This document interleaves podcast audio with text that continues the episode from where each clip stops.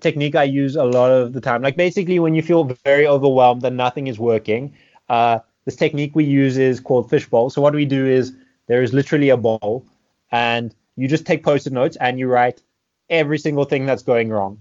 So it will be, for example, delivery people are throwing the boxes. No one is scanning this. Warehouse not tracking stocks. Partner doesn't answer calls. We can't hire this person, etc. So, I mean, that's a very high level, but it can be specific to like a specific product or something you're working on. And you basically just write every single thing that's a concern or not working, and you put it in the fishbowl. And then what you do is you take it out one at a time, and you can start piecing together things that are pretty similar. So what's interesting, forming themes in a way. So it's a very kind of crude and basic exercise, but it really, really helps just construct your thinking. And then what suddenly happens is you start seeing things are forming into certain themes. So, for example, a lot of the problems, it sounds like a lot of things, like we have an issue with delivery, we have an issue with packing, etc. And it sounds like very disconnected things. But actually, when you look at it from that level, you actually realize it's just an inability to drive people who are with kind of what we call unengaging jobs to kind of follow process and SOPs. So then there's one very clear work stream which comes out from there. It's like we need an ops person and we need some kind of HR training and intervention to help people.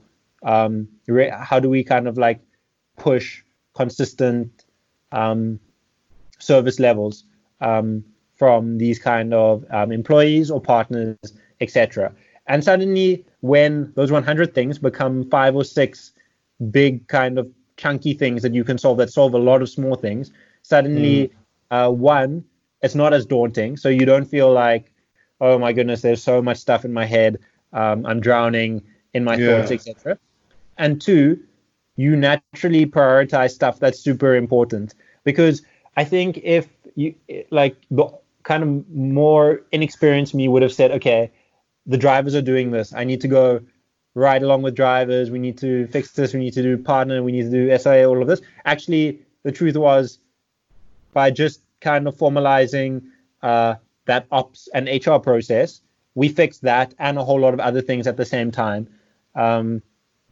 And basically, it helps you, especially in a kind of startup context where you have finite time and finite resource in terms of money, energy, etc. It really helps to prioritize and work on the correct thing. So, I mean, next time if the house is burning, that's something I really recommend. Seriously, just dump every small issue you can think of into a bowl and then take it out one by one and start grouping it into broader things. You will, once you start seeing the whole, we talked earlier about, like seeing the whole playing field or seeing how the game is played.